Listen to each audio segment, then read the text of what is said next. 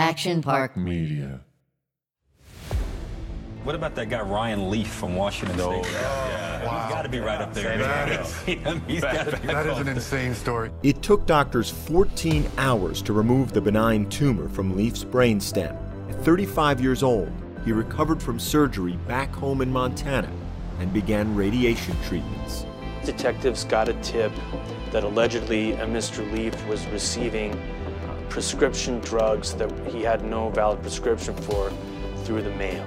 He ultimately admitted to committing two residential burglaries, not for the purpose of uh, taking any money or other property, but uh, it was clear from the investigation just to feed his addiction. He was booked with burglary and drug possession charges. He's looking at a number of different third degree and second degree charges. A third degree charge carries a sentence from two to ten years in prison. A second degree felony charge carries a sentence of two to twenty years in prison. In two thousand twelve, he was sentenced to up to seven years in prison after pleading guilty to felony burglary for breaking into a Montana home in search of pain medication. He called and said, "I'm going to jail, Mom." You're now listening to Bust, the Ryan Leaf story. I had slept for three days in this cell. I woke up and I finally could see and kind of think fluidly. And I just freaked the fuck out because I'd never been in a jail cell like most people. And I didn't know, like I didn't know what to do because I'd been taking these pills for so long to numb me from feeling anything. And I was so overwhelmed. My legs wouldn't stop vibrating. My mind would not stop racing. I need to find a way to get out of here. I need to find a way to get out of here. I need to find a way to get out of here, get some pills and just end my life. Ironically enough, the best thing that could have happened to me was to me being locked down. Like it was hard.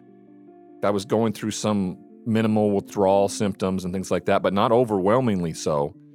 Just the psychological of what was going on right now in that moment just was freaking me out so much. So what do you do when you're locked in a cell?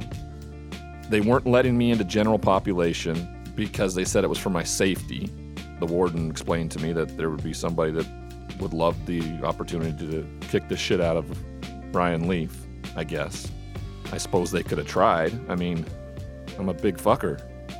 six foot seven, two hundred seventy pounds, you know.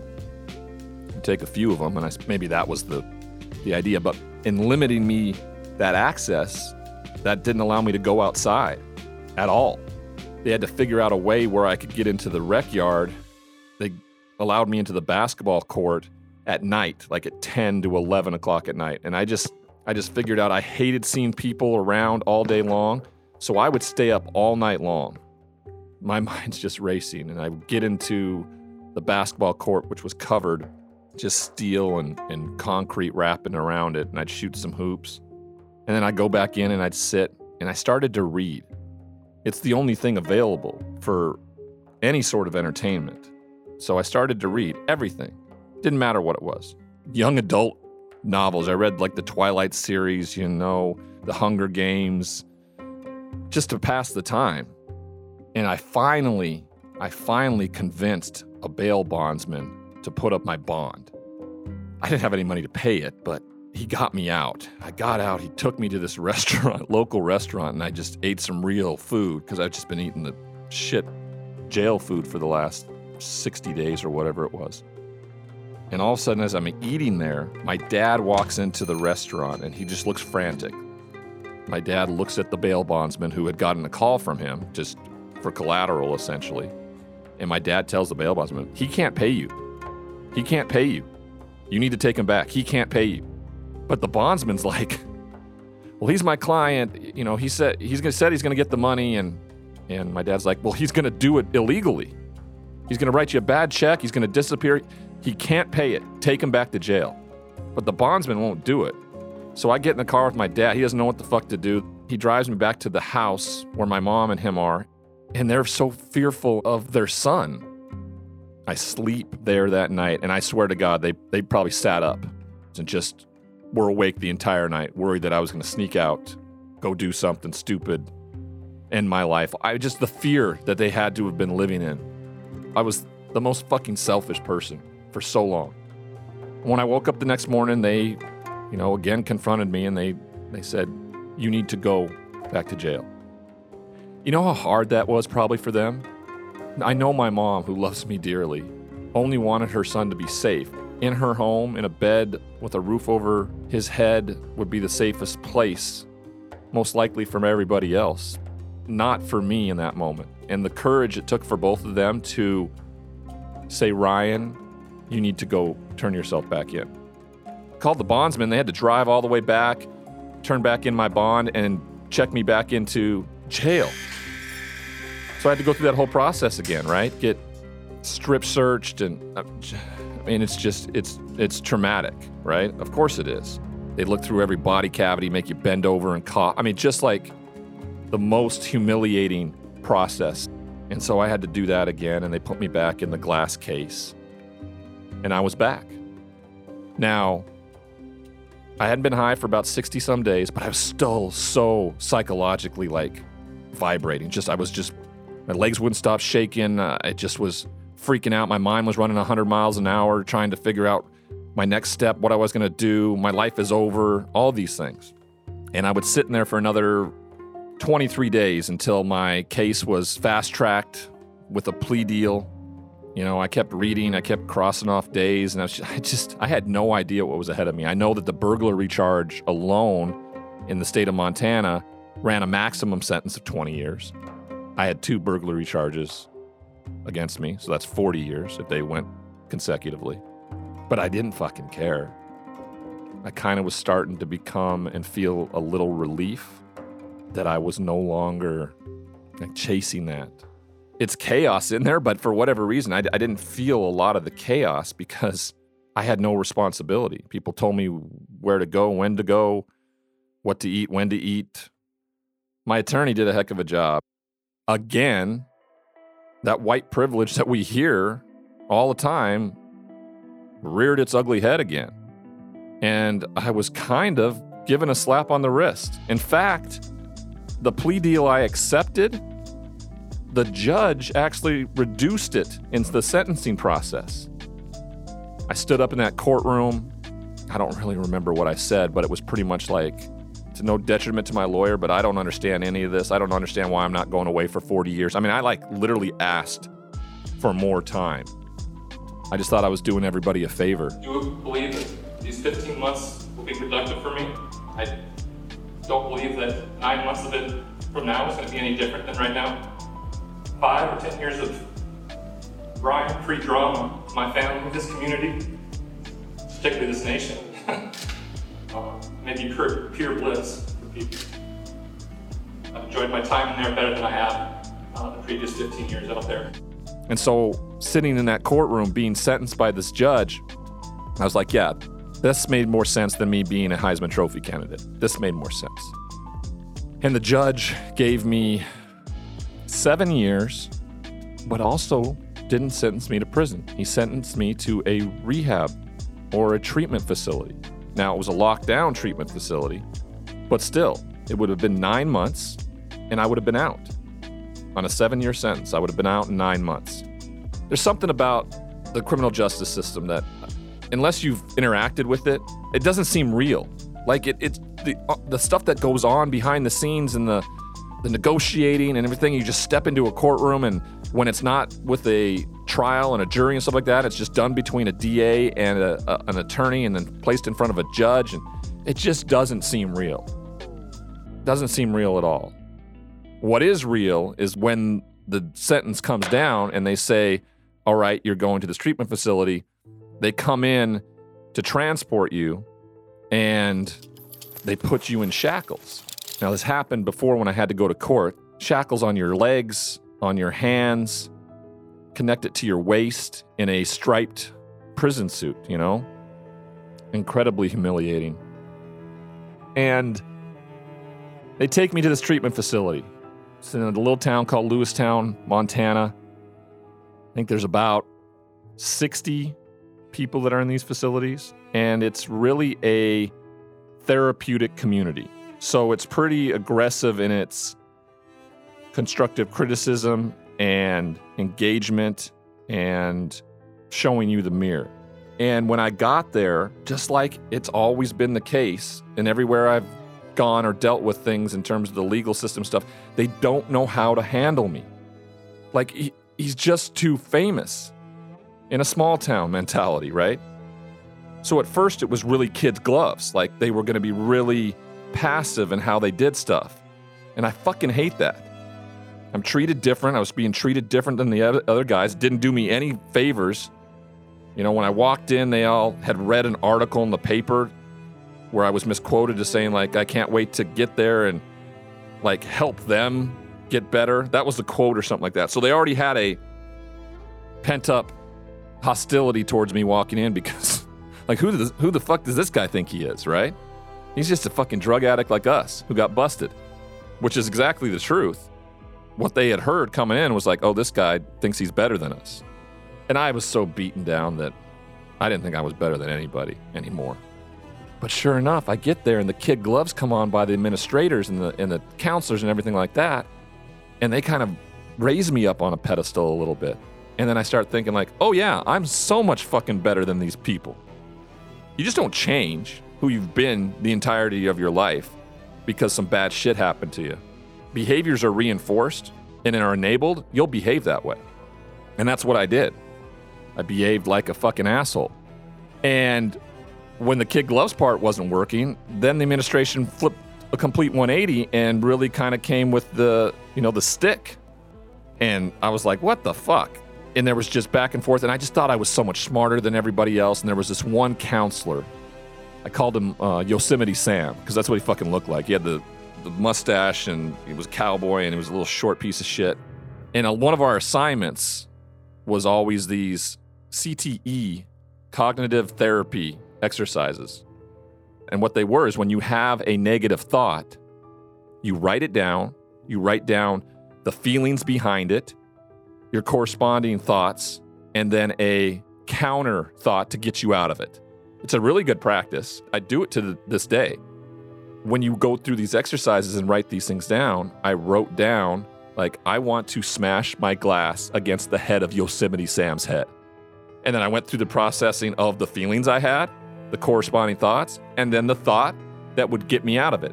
And one of the biggest thoughts that get me out of anything now when I'm having those kind of thoughts are stripes and shackles. I just say that to myself, stripes and shackles, because I remember that moment, the humiliation of it. And then another one I write down is I'm, a, I'm killing my pops. That's another thought intervention that stops me from acting on these negative thoughts. Well, I wrote it down. It's the exercise, right? It's the exercise. They pulled it up as threatening a administrator. And they pulled me out and threw me into the local county jail and had a administrator come down and essentially have a little kangaroo court to decide on whether or not they were going to dismiss me from the from the program and send me to actual prison. Like, this one woman was going to have a say. I'd gone through the whole process with a judge and everything like that, but now this little old probation and parole bitch was going to make a decision. And I I just battled. I battled her through the whole process. I wrote down all the things about fucking Yosemite Sam and what he had done, and I wasn't I wasn't taking any accountability for my part. Like, I I was doing the assignment, but I knew what I was doing too. I was like, it was threatening in manner, of course, because, like, well, apparently Ryan wants to smash his glass against the, the teacher's head. Did I do it? No. But I gave him an opportunity. And we sat in there, and she looked at me, and she just, she, I swear she just laughed. She's from my hometown, probably had the worst possible memory of me. I can't, I don't know how much older she was to me. She looked fucking beat up and old, but maybe she was my age, too. I don't know. Montana can do some crazy things to, to people. You know, maybe I fucking treated her like shit one time, too. But anyway, she just, judge, jury, and executioner, and said, I'm going to find you guilty, and uh, I'm remanding you to the custody of the state prison system where you will spend the rest of your sentence. I was just like, fuck you. And away I went, shackled, once again, led to the actual state prison in Deer Lodge, Montana. I had no idea what was coming, what it was like and everything like that. Well, they take you there. They put you in a white jumpsuit, and they put you in an evaluation period where you could sit from anywhere from fifteen days to one hundred days while they evaluate you and give you a point system on where you will be placed within the prison system in terms of your threat level. You go outside one hour a day, and you're locked up the entire rest of the time with somebody else. This is the too much information part, but there's a fucking toilet in there. That's it. You and another guy with a toilet and a sink. And that's how you live twenty-three out of the twenty-four hours a day. The whole process of having to shit in front of somebody else. It's just incredibly humiliating. But I was there because of what I'd done. So, I mean, I, I, I still thought I was the victim in all this too, you know, because I thought every fucking night through those, whatever, one hundred ten days I was in the evaluation cells about Yosemite Sam and about this bitch who sent me to prison. I thought about them every fucking night, and I was homicidal in how I thought about them. I thought when I got out, I mean, I had like very lucid fantasies of finding them both, taking them to this family cabin out in the Highwood Mountains, and dug holes and tortured them for days and days and days before I killed them. I mean, that's that's how sick I was. And it consumed me for those one hundred ten days. Just thinking about that. I'm gonna fucking find them. I'm gonna have just my way with them. And they're gonna feel the pain that I've felt. They finally evaluated me. They placed me into, uh, I, I don't understand any of it. They just, they placed me into a, a cell block. And I walk in, and I, I didn't know what to expect. And it's just a bunch of guys like me. It either revolves around a mental health diagnosis and a substance abuse issue. We are all the same.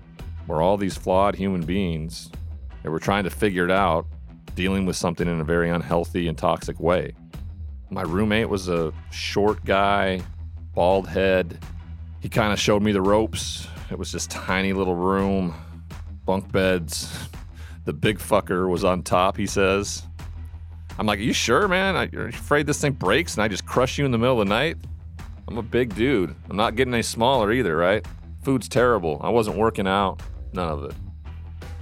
And he had a little, I don't, I don't know how big the T V was. It was like, like the size of what iPhones are now these days, right? It was about that size. So there was some semblance of like life again. And as I was getting settled and starting to learn the ropes, Um, I think the biggest concern for a lot of people was, you know, was somebody going to try something with me?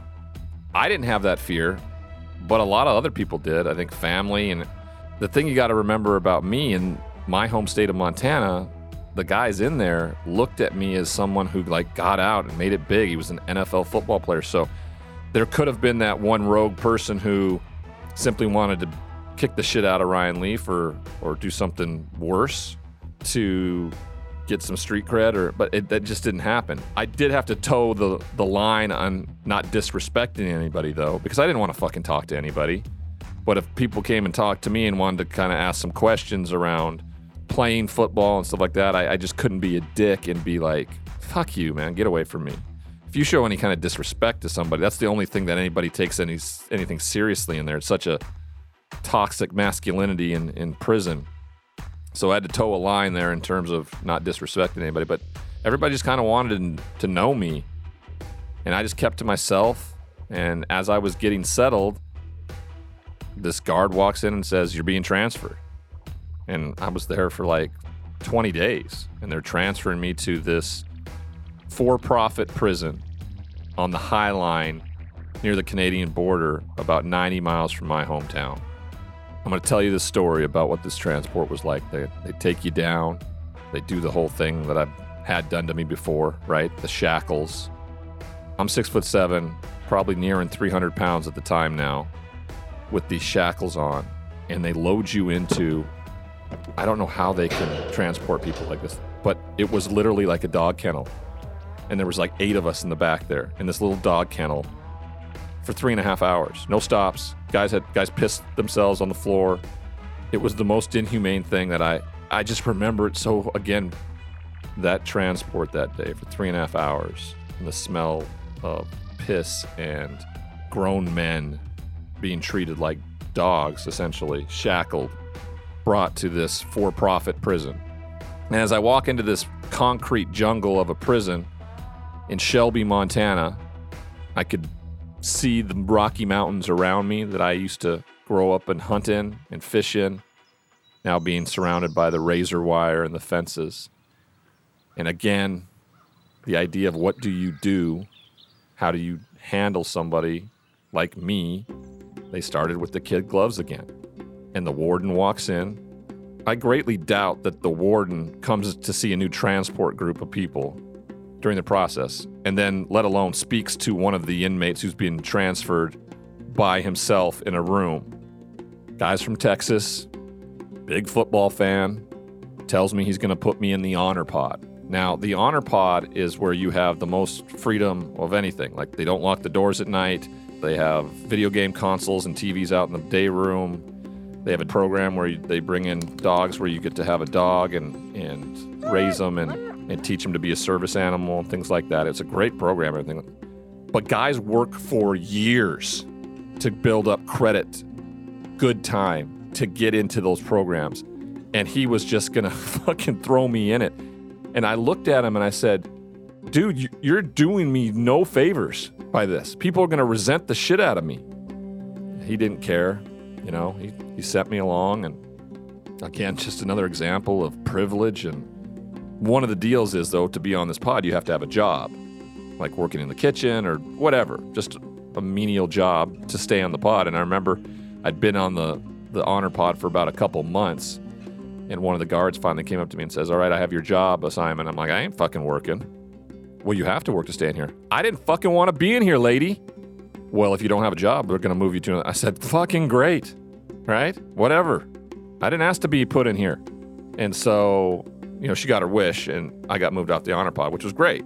You know, I uh, got moved into a new cell with a new roommate who would end up changing my life. I'd been in prison two and a half months. It was April tenth. This guy comes up to me and says, hey, you come outside with us?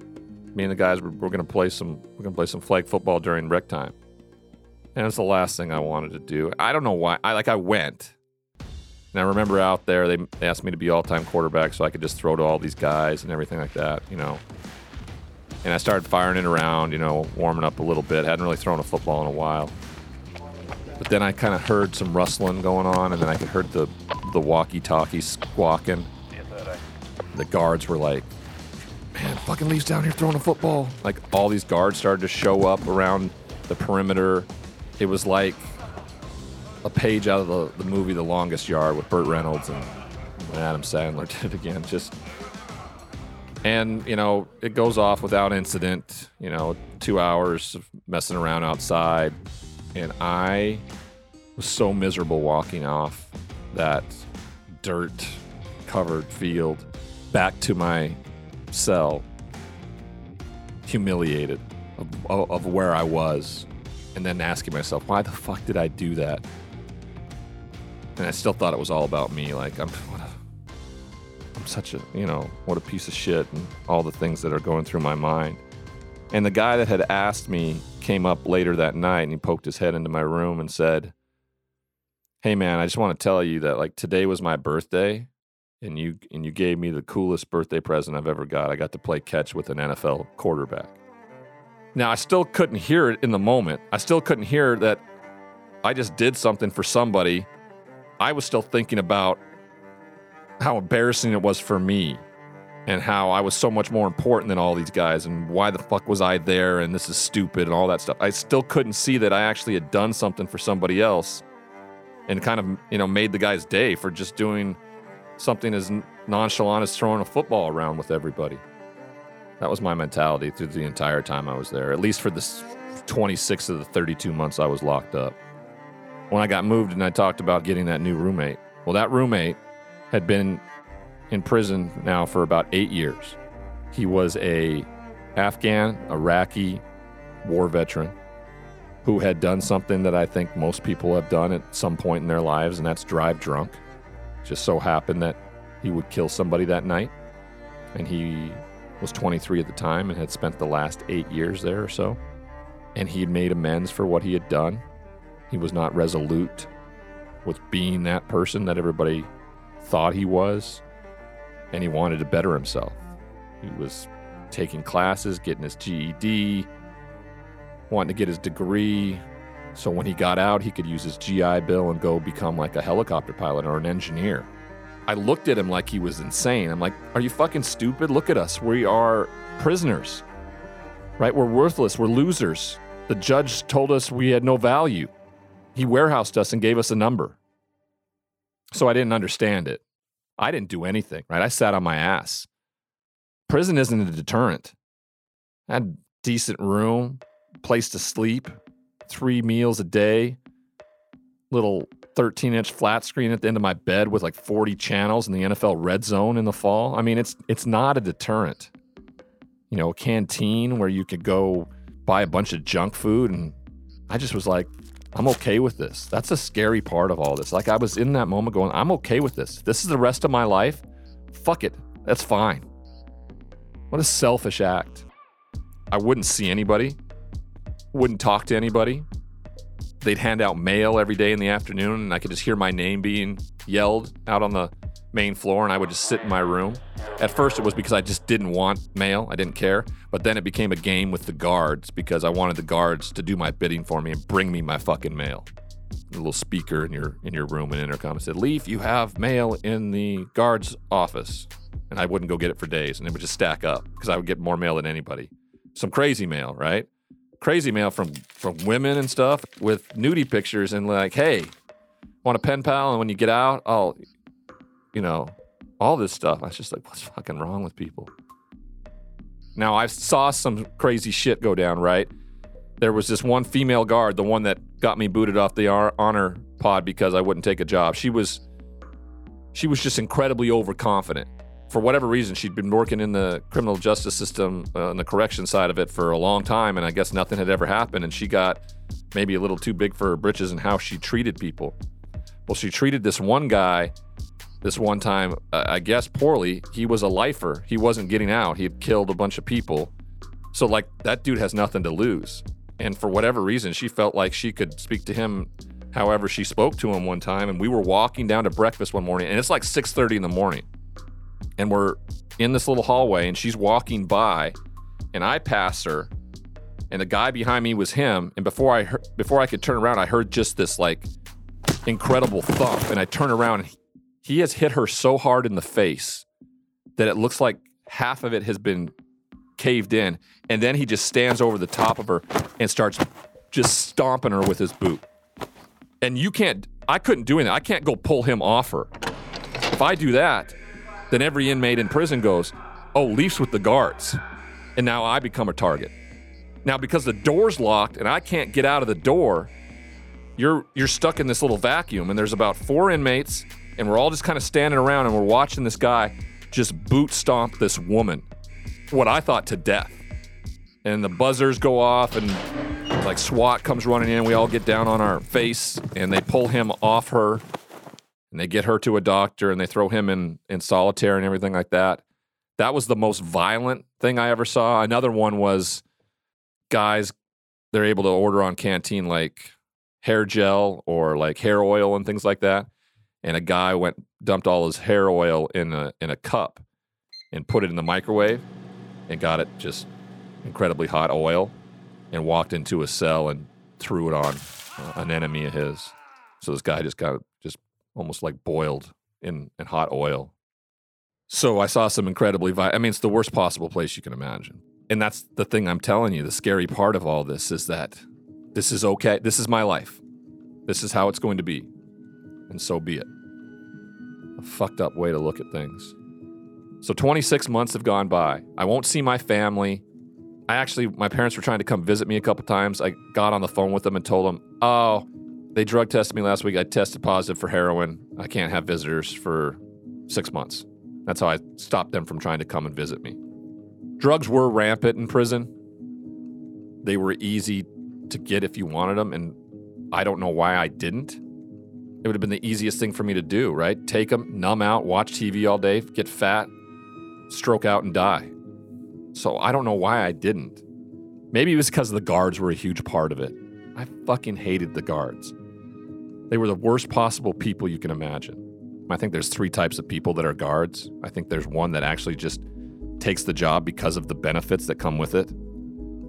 You know, maybe for their family and things like that, but they're incredibly indifferent. They don't, they could care less. They're just gonna punch in and punch out, collect the, the benefits and the paycheck and go home. And there's the other one that is power hungry and loves the opportunity to have that power over somebody else, to demean them. That's most of the guards that I found to be. And then there's a third who really feels like they want to make a shift and a change in, in somebody's life. Those are rare, few and far between. The turnover in prison is incredibly huge as well. If you want to go see a therapist, you may go see one, and that therapist may be gone in a week or two weeks or a month. So how could you ever build any semblance of trust with anybody, especially what you're saying, what you're talking about? A A meetings, it was an opportunity for guys from different pods who normally don't get the chance to see each other to meet up and exchange drugs and things like that. So that's what A A was used for in prison. So it certainly wasn't recovery based. It was just the, it's just the worst possible place you can imagine. And I was okay with it. About twenty-six months in to that thirty-two month sentence, that roommate, who I watched every day try to be better, who I thought was incredibly stupid for doing it, he apparently felt comfortable enough to confront me about my attitude or just about me in general. And he said I had my head buried in the sand and that I didn't understand the value for the men in there and me, my value. And so he suggested we go down to the prison library and help prisoners who didn't know how to read learn how to read. Now, I have had many of those kind of come to Jesus moments in my life, from coaches, mentors, family, people who truly cared about me. And I just, I looked at them and told them to fucking go. Leave me alone. I got this. I'm the big, strong football player. That for me was weakness, right? And I can't tell you why I went. Maybe it was because the substance had been out of my system for twenty-six months. I was still fucked up in the head completely, but I hadn't been chemically dependent on something. That I was thinking more clearly. I, I don't know why, but I went. I didn't go without like some kind of hassle, and, and I still went begrudgingly. Like I remember walking down the hallway in the prison in my red jumpsuit, like a little child, metaphorically kicking rocks with my feet, just kind of looking down and stumbling about going, this is fucking stupid. This isn't going to help me. Doesn't he know how important I am? The irony and the fact that a guy in a prison in a red jumpsuit still thinks he's fucking important is just so asinine. I walk into this library where there were nine, ten gentlemen, fifty years old, like walk over to me, and in a place where you're supposed to show zero vulnerability, zero weakness, if you will consider that transparency, because it can get you killed, it can get you hurt, look at me and say, hey, Ryan, I'm, I, I don't know how to read. Can you help me? And that blew me the fuck away. Like, I've never heard another man in my life say, I need help. Can you help me? Growing up in the cowboy culture of, of Montana, and then in locker rooms, in college, in the pros, I never heard or saw another man do that. So if I haven't seen it, or if I haven't heard it, how the hell would you expect me to do it too when I need help? Like those nights where I was clamoring for somebody to help me, or when I'm playing in San Diego and I'm completely flushing my career down the toilet because I won't ask for help. That's that's exactly what this man was doing in the most adverse of places. And it blew me away. And I started helping him read. like nothing changes overnight. Like you don't go to the gym and work out one day and the next day you wake up and look in the mirror and you look like the fucking Rock. All right. It's, it's about consistency. It's about showing up. And so I kept going. A few days passed, then a week, then a month, and I was sleeping better. I was more personable. I was talking to my family. And one night I just kind of had the realization that I, what I was doing, I was being of service to another human being for the first time in my life.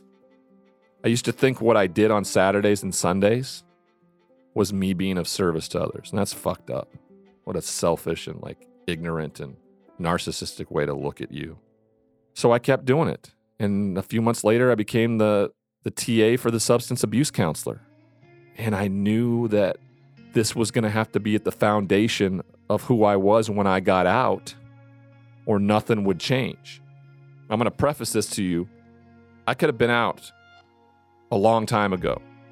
A, if I would have stayed and not fucked up in the treatment facility, I would have been out in nine months. But even when I got into prison, once you've done twenty-five percent of your sentence, you can apply for parole and go in front of the parole board and be let out. But every time my parole came up, I just told them to fuck off. I'm fine here. So I could have been out in essentially fourteen months. Instead, I sat in there for thirty-two months because I just was... I was okay with it. And again, it was my roommate. He said, my parole is up. I'm going to go apply. Will you come apply with me? And I don't know if he had not had his parole eligibility available, if I would have. But we went and did it together. And we were both granted our parole. He had been in for eight years. He didn't know if he was ever going to get out, but he knew I was at some point. He would be asked to go to a kind of a transitional living space in a recovery facility before he would be actually totally released. But I was granted my parole. And I walked out of that prison in Shelby, Montana on December third, twenty fourteen. And the only two people there to meet me were the only two people that have unconditionally loved me my entire life, who never needed a famous football playing son, my mom and dad. I had no idea what was ahead of me. I couldn't rub two pennies together. I had no job prospects. Who was going to fucking hire me? I had a credit score of about five hundred.